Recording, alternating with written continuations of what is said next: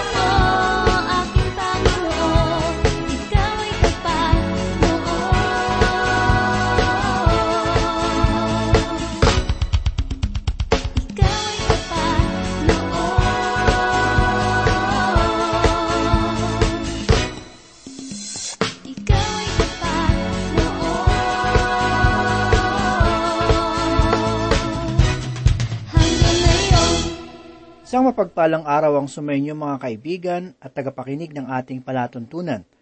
Nawa ay nasa mabuti kayong kalagayan at nakahandang pagpalain ng Diyos. Ako po muli si Pastor Dan Abangco. Samahan po ninyo ako tayo ay matuto sa banal na salita ng Diyos. Kung ang bawat tao ay mayroong pagpapahalaga sa pagsunod sa kalooban ng Diyos, kung ang bawat tao ay magkakaroon ng pagmamalasakit sa kanyang kapwa, at kung ang bawat tao ay pinananahanan lamang ng Espiritu ng Diyos, naniniwala akong hindi siya magnanais na makipag-away sa kanyang kapwa at gumawa ng bagay na ikasasakit niya. Ang galit ay nagmumula sa pagiging makasarili, kapalaluan at paghihimagsik laban sa Panginoong banal. Kung ating lubos na maunawaan ang pananampalataya, matutunghayan natin na ito ang siyang nag-aangat sa ating mga paningin patungo kay Heso Kristo bilang ating halimbawa.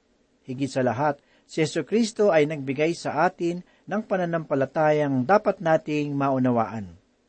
Ang pananampalataya ni Kristo ang siyang nagudyok sa Kanya na sundin ng Ama at pasanin ang krus hanggang kamatayan. Hindi po natin magagawang paghiwalayin ang pananampalataya at pagsunod. Sapagkat paano nga natin tutuparin ang kalooban ng Diyos kung hindi natin siya susundin sa pamamagitan ng pananampalataya. Ang mahalagang tanda ng kaligtasan ay nasa pakikinig at pagsasagawa ng salita ng Diyos. Kung tayo ay dumating sa pangyayaring ang ating laman ay sinusubukan, kailangan nating isuko ang ating pita para masunod ang kalooban ng Panginoon. Bawat malampalataya ay darating sa yugtong ang kanyang kalooban ay dapat na ipasakop sa naisi ng Diyos. Hindi sa sapilitang paraan, kundi dahil sa udyok ng kagandahang loob ng Panginoon.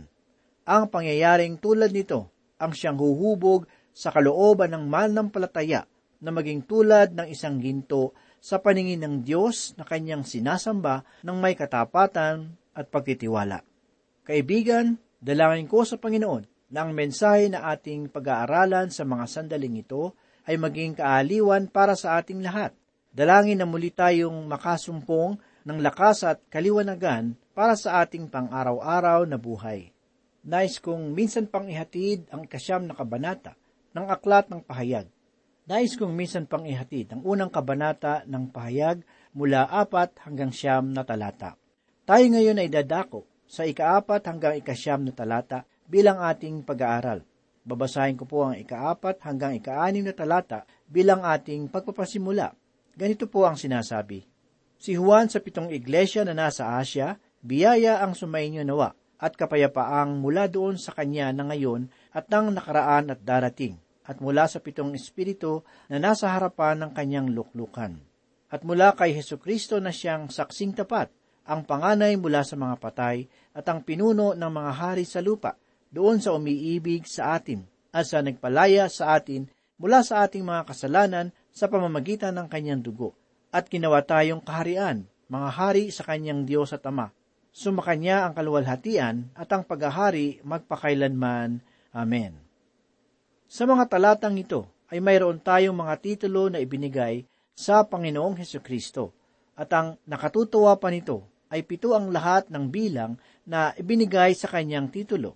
Ang unang titulo ay ang saksing tapat. Si Yeso Kristo lamang ang tanging mapagkakatiwalaan sa lahat ng katotohanan ng aklat na ito. At ang mga katotohanan ngayon ay tungkol sa Kanya, sadyang napakahirap magtiwala sa ibang tao. Ngunit maaari nating pagtiwalaan ang Panginoong Hesus. Ang ikalawa ay ang panganay mula sa mga patay. Si Kristo ang unang isinilang sa lahat, ibig sabihin sa lahat ng mga patay. Ang katagang unang isinilang ay galing sa wikang Griego na protokos. Ito ay may kinalaman sa muling pagkabuhay. Siya ang unang bumangon mula sa mga patay at hindi na namatay muli. Ito ay isang kamanghamanghang larawan. Ang kamatayan ay parang isang sinapupunan na sa kanya ay muling nagsilang. Siya ay umalis sa pagiging patay at muling nabuhay. Ang libingan ang siyang sinapupunan hanggang si Jesus ay may kinalaman dito. Ngunit siya lamang ang bumalik mula sa mga patay na mayroong malawalhating katawan. Wala pang nakararating sa kung nasaan siya ngayon. Ngunit ang kanyang iglesia ay susunod sa kanya kapag sila ay muling nabuhay. At ang pagkuha sa kanila mula sa langit ang kasunod nito. Ito ay ating matatagpuan sa aklat ng unang Tesalonika, kabanatang 4, talatang 14. Kaibigan, darating ang pahayag sa kanyang muling pagbabalik sa daigdig. Ang ikatlong titulo ay ang pinuno ng mga hari sa lupa. Ito ay tumutukoy sa kanyang katayuan sa isang libong taon niyang paghahari.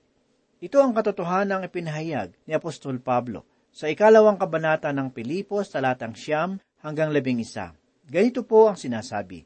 Kaya siya naman ay itinaas ng Diyos at siya ay binigyan ng pangalang higit sa lahat ng pangalan upang sa pangalan ni Jesus ay lumuhod ang bawat tuhod sa langit at sa lupa at sa ilalim ng lupa at ipahayag ng bawat dila na si Yesu Kristo ay Panginoon sa ikaluluwalhati ng Diyos Ama. Ang ikaapat na titulo ay ang bansag na doon sa umiibig sa atin. Ito ay nasa pangkasalukuyang pangungusap na nagbibigay ng diin sa kanyang pagmamahal. Ang aklat ng Apokalipsis ay hindi dapat nakatakutan dahil na rin sa katotohanan na mula ito sa isang nilalang na nagmamahal sa atin. Hindi lamang tayo iniibig ng Diyos na siya ay namatay sa krus. Alam nga natin na mahal niya tayo sa oras na iyon. Ngunit siya ay umiibig sa atin hanggang sa mga oras na ito. Sa bawat minuto at segundo ng ating buhay ay kanya tayong iniibig. Ang ikalimang titulo ay sa nagpalaya sa atin mula sa ating mga kasalanan sa pamamagitan ng kanyang dugo. Ang dugo ni Kristo ay mahalaga. Hindi lamang ito isang tanda. Sa lumang tipan, itinuro ng Diyos sa kanyang mamamayan sa ikalabing pitong kabanata ng Levitico talatang labing isa ang ganito, sapagkat ang buhay ng laman ay nasa dugo at aking ibinigay sa inyo sa ibabaw ng dambana upang ipantubos sa inyong mga kaluluwa, sapagkat ang dugo'y siyang tumutubos dahil sa buhay. Sa talatang ito ay sinasabi ng Diyos na, ibinigay ko ito sa inyo sa altar upang magbigay ng katubusan para sa inyong mga kaluluwa.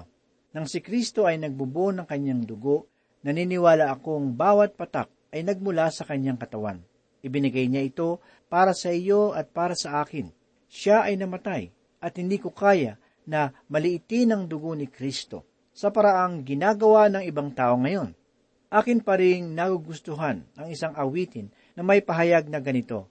May isang bukal na puno ng dugo na nagbumula sa ugat ni Emmanuel at ang mga makasalanan ay pumailalim sa bukal na iyon at nawala ang kanilang dumi sa pagkakasala. Sumulat si Pedro sa unang kabanata ng unang Pedro talata labing walo at labing siyam. Ganito po ang sinasabi, Nalalaman ninyong kayo'y tinubos mula sa inyong walang kabuluhang paraan ng pamumuhay na minana ninyo sa inyong mga ninuno.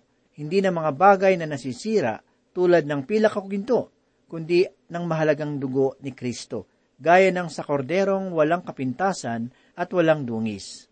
Kaibigan, dahil sa ibinuhos na dugong iyon ng Panginoong Hesus, tayo ay kanyang pinawalang sala sa kasalanan sa pamamagitan ng kanyang kamatayan. Ito ay sadyang kamangha-mangha at isang maluwalhating bagay. Ang ikaanim na titulo ay ito, at ginawa niya tayong kaharian, mga pari, sa kanyang Diyos at Ama. Ang mga mananampalataya ay hindi kailanman tinawag na hari, kundi sila ay mga kaharian sa pagkapari at sila ay kasamang mamamahala ng Panginoong Hesus. Sa totoo lang, hindi rin ako ganoong kahanga sa isang kilalang awitin na ang hari ay darating. Tunay na ang hari ay darating, ngunit kung siya ay dumating bilang hari, siya ay darating sa daigdig, at sa panahong iyon ay kanyang ibabagsak ang lahat ng hindi makatwiran. Ngunit bago siya dumating sa mundo bilang hari, siya ay darating sa himpapawid at mangyayari ang tinatawag nating pagkuha sa iglesia. Sa pagdating ng panahong iyon, siya ay darating bilang ating tagapagligtas. Siya ay darating bilang asawang lalaki para sa kanyang kabiyak, ang iglesia na kanyang iniibig at pinaglaanan ng kanyang buhay. Kaibigan, darating siya bilang mangingibig ng ating kaluluwa. Sa kadahilan ng ito ay hindi ako ganoong kamangha sa ang hari ay darating. Ang aking katayuan sa Kanya ay higit pang malalim doon. Siya ang aking Panginoon. Hindi niya tayo ginawa na hari at pari, kundi Kanya tayong ginawa bilang kaharian sa pagkapari at tayo ay kasama niyang magahari.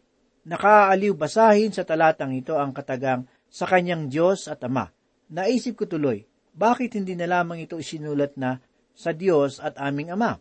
Kaibigan, ito ay dahil sa siya ang Ama ni Jesus at hindi si Jesus ang ating Ama. Isipin ninyo, tayo ay naging mga anak ng Diyos sa pamamagitan ng muling pagsilang. Ito ay sa pamamagitan ng pagtanggap sa Kanya bilang ating tagapagligtas. Dapat nating tandaan na ang katayuan ni Jesus sa tatlong persona ay ang pagiging anak.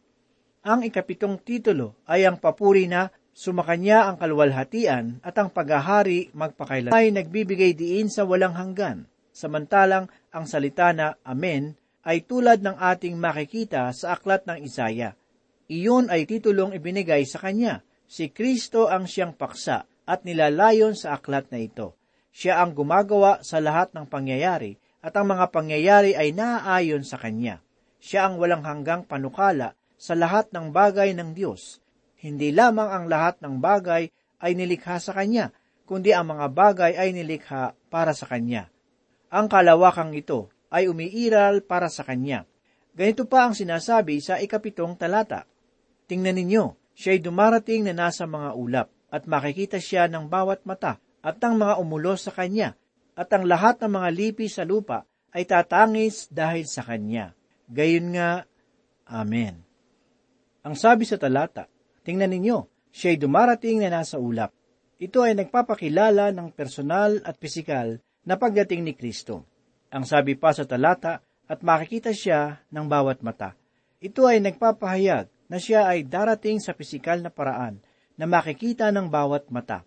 Sa ating pagkakaalam, kapag ang iglesia ay kinuha na ng Diyos sa kanyang pagdating sa himpapawid, hindi siya magpapakita sa lahat. Hindi ako naniniwala sa lihim na pagkuha niya sa atin na tulad ng pinaniniwalaan ng ibang mga tao. Tunay na sa kanyang pagkuha sa iglesia ay hindi siya tutungtong sa lupa, kundi ang mga mananampalataya ay kanyang kukunin mula sa himpapawid. Sapagkat kung si Kristo ay darating sa lupa sa panahong iyon, wala nang dahilan para tayo ay kanyang salubungin sa himpapawid. Kung gayon, hindi ang pagkuha mula sa himpapawid ang tinutukoy sa talatang ito, kundi ito ay tungkol sa kanyang pagbabalik sa daigdig bilang hari. Ang sabi pa sa talata, at makikita siya ng bawat mata. Ang binibigyan diin sa aklat ng Apokalipsis ay ang kanyang pagdating sa daigdig upang itatag ang kanyang kaharian. Ang sabi pa, at ang lahat ng mga lipi sa lupa ay tatangis dahil sa kanya. Marahil, ang magandang saling ito ay lahat ng tribo sa mundo ay dadagukan ang kanilang dibdib dahil sa kanya. Ito ang magiging sagot ng mga taong hindi tumanggap sa kanya. Pagsisisi na huli na. Ang sabi pa, gayon nga, amen. Ibig sabihin ay totoo at tapat. Kanya itong gagawin. Hindi niya babaguhin ang kanyang isip tungkol rito sapagkat siya ay tapat. Ang sabi niya sa ikawalong talata, Ako ang Alpha at ang Omega, sabi ng Panginoong Diyos, na siyang ngayon at ang nakaraan at ang darating, ang makapangyarihan sa lahat. Ang katagang ako ang Alpha at Omega ay isang kapansin-pansing pangungusap sa wikang Griego. Ang Alpha at Omega ay ang una at huling titik sa alpabeto ng wikang Griego. Mula sa mga alpabeto ay makakabuo ka ng isang salita, at si Kristo ang tinatawag na salita ng Diyos. Si Kristo ang siyang pinakadakilang pahayag. Si Kristo ang siyang pinakadakilang pahayag at pinakamagaling na balita ng Diyos. Siya lamang ang natatanging titik kung saan ay iyong maaabot ang Diyos, aking kaibigan, ang natatanging wika, kung saan ang Diyos ay tanging maunawaan at matatagpuan kay Heso Kristo. Ang Alpha at ang Omega, kapansin-pansin na ang mga titik sa pagitan nito ay ang A at Ya. Sa madaling salita, si Kristo ang abaka, ang dakilang daan sa pagkaunawa sa Diyos. Ang dakilang daan sa pagkakaunawa sa Diyos. Kaibigan, kung ikaw ay tutungo sa Diyos Ama, kailangan muna na ikaw ay tumungo sa kanyang anak na si Yesu Kristo. Ngunit sa wikang Griego, ang Omega ay hindi binigyan ng madaling pagbibigay kahulugan na gaya ng sa Alpha. At bakit? Dahil si Kristo ang simula, at ang simula ay tapos na. Ngunit ang wakas ay hindi pa. Kaya hindi niya ipinaliwanag sa payak na paraan ang Omega sapagkat may mga bagay pang magaganap ngunit darating ang araw na kanyang bubuuin ang layunin ng Diyos. Samantala, ang katagana na siya ngayon at ang nakaraan ay tumutukoy sa pagiging walang hanggan ng anak. Si Yeso Kristo ay hindi nagbabago.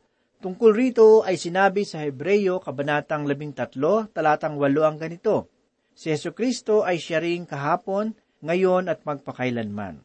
Sa ginamit na salita kay Kristo na siya ring kahapon, hindi ito nangangahulugan na siya ay dating ganito at ngayon ay hindi na. Hindi po ganyang kaibigan, kundi ang kanyang ugali ay gayon pa rin o hindi nagbabago. At dahil na siya ay ngayon at ang nakaraan, siya ay kabilang sa lahat ng panahon at sa mapagsawalang hanggan. Ang talatang apat hanggang walo ay bumubuo ng kamanghamanghang yugto ng pagbati ni Juan na mula sa Panginoong Heso Kristo. Hindi natin dapat katakutan ang aklat ng pahayag sapagkat ipinapakita nito na tayo ay iniibig ng Panginoon. Ganito naman po ang sinasabi sa ikasyam na talata. Akong si Juan, na iyong kapatid at iyong karamay sa kapighatian at sa kaharian at sa pagtitiis alang-alang kay Jesus ay nasa pulo na tinatawag na Patmos dahil sa salita ng Diyos at sa patotoo ni Jesus. Ang pangungusap na akong si Juan ay ginamit ng tatlong ulit sa aklat ng Apokalipsis. Ang dalawa pa na paggamit ay ating matatagpuan sa mga huling kabanata. Ang sabi pa niya, na inyong kapatid at inyong karamay sa kapighatian. Ito ay hindi tumutukoy sa matinding kapighatian. Dapat nating tandaan na si Juan ay nasa kaguluhan. Si Domitian noong ikasyamnapu at anim na siglo matapos ang pagkamatay ni Kristo, ang emperador ng Roma. Ang emperador na ito ay nagutos na ilagay siya sa bilangguan sa pulo ng Patmos. Si Juan ay masigasig sa iglesia doon sa Efeso at mayroon siyang mga pangitain sa lahat ng iglesia. At siya ay nagtuturo ng salita ng Diyos. Nalalaman ni Juan ang lahat ng tungkol sa kaguluhan. Katulad ng sa pangyayari sa unang kapanahunan ng pagtatatag ng iglesia. Ang mga pangyayari sa ating mga simbahan ngayon ay hindi na bago. Ito ay matagal nang nangyayari. Ipinaliwanag ni Juan kung bakit siya nasa pulo ng Patmos. Siya ay itinapon doon ng mga taong 88 hanggang 76 na siglo, pagkatapos ng kamatayan ni Kristo.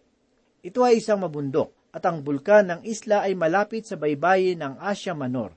Ito ay nasa 10 hanggang 6 na milya ang lawak. Ang pangalan na Jesus ay katulad sa pangalan na ginamit ni Juan sa kanyang ebanghelyo at sa aklat ng Apokalipsis. Kung gugustuhin niyang magbigay ng kaluwalhatian sa kanya, kanya siyang tinatawag na Jesus at kanya siyang itinatanyag sa kalangitan. Sana'y ganito rin ang ating pag-uugali sa pangalan ni Kristo. Kaibigan, ang kamay ng Diyos sa pamamagitan ng mabuting balita na iyong narinig ay nagaanyaya sa iyo na isaalang-alang mo ang iyong espiritual na kalagayan. Inaabot kanya ngayon sa iyong kahabag-habag na kalagayan na dulot ng kasalanan. Nais niyang ipaunawa na ipinagkaloob na niya ang katugunan sa iyong espiritual na suliranin sa pamamagitan ng kamatayan ni Kristo na kanyang anak na minamahal.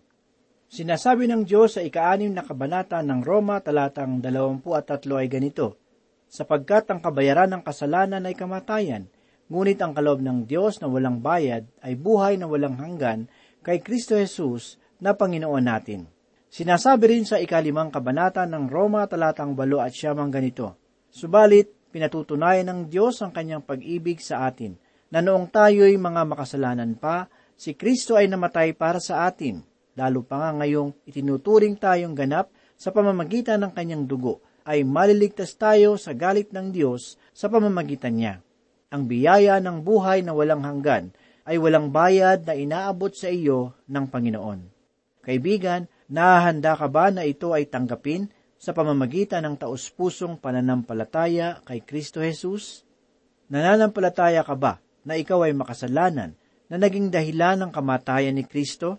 Nananampalataya ka bang siya ay nabuhay na maguli upang ikaw ay magkaroon ng pananampalataya na buhay? Pakinggan mo ang katotohanang sinasabi sa ikasampung kabanata ng Roma, talatang siyam at sampu. Sapagkat kung ipapahayag mo sa pamamagitan ng iyong bibig na si Jesus na Panginoon at sasampalataya ka sa iyong puso na binuhay siyang muli ng Diyos mula sa mga patay, ay maliligtas ka.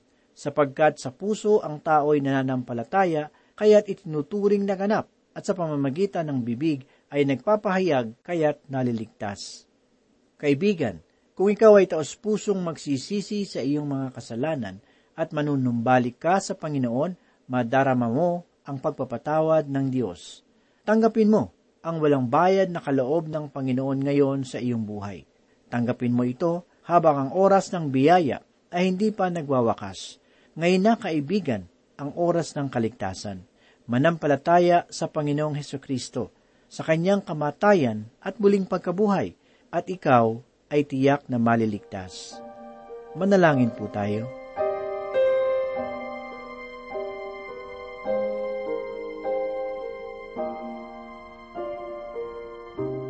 Panginoon, kami po muli ay nagpapasalamat sa iyong mapagpalang mga salita. Salamat Lord sa mga paalala na aming pong nasumpungan sa oras na ito. Tulungan mo po kami na maging matibay sa aming pananampalataya at tulungan mo rin kami na maging buhay na patotoo sa aming kapwa. Ito po ang aming samot dalangin sa pangalan ni Jesus. Amen.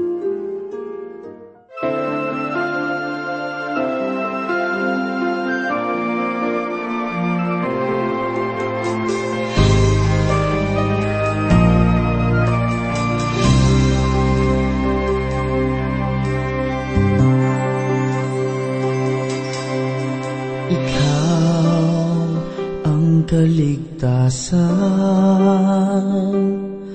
ang aking kalakasan, matibay kong kanlungan, sa init man o tag-ulan, ako'y hindi pinabayaan.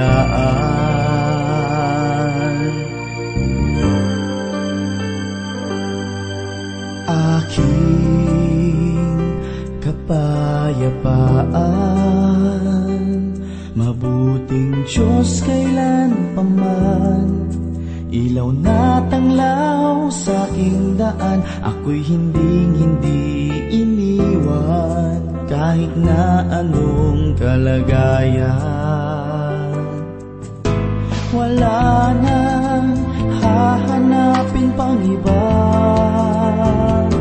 Lahat sa'yo natagpuan ko na. Sinong sa'yo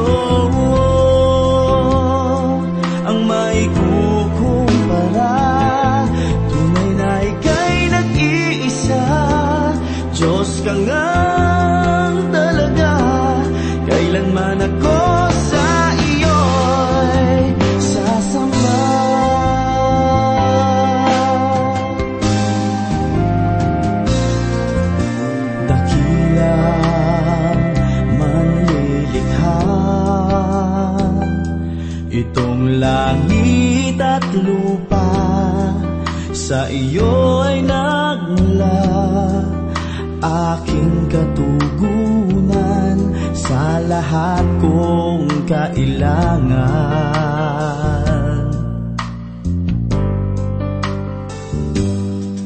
Diyos na aking kagalakan Kagalingan sa karamdaman Dahil sa iyong pangalan Diyos ng kadakilaan Magpawalang hanggan.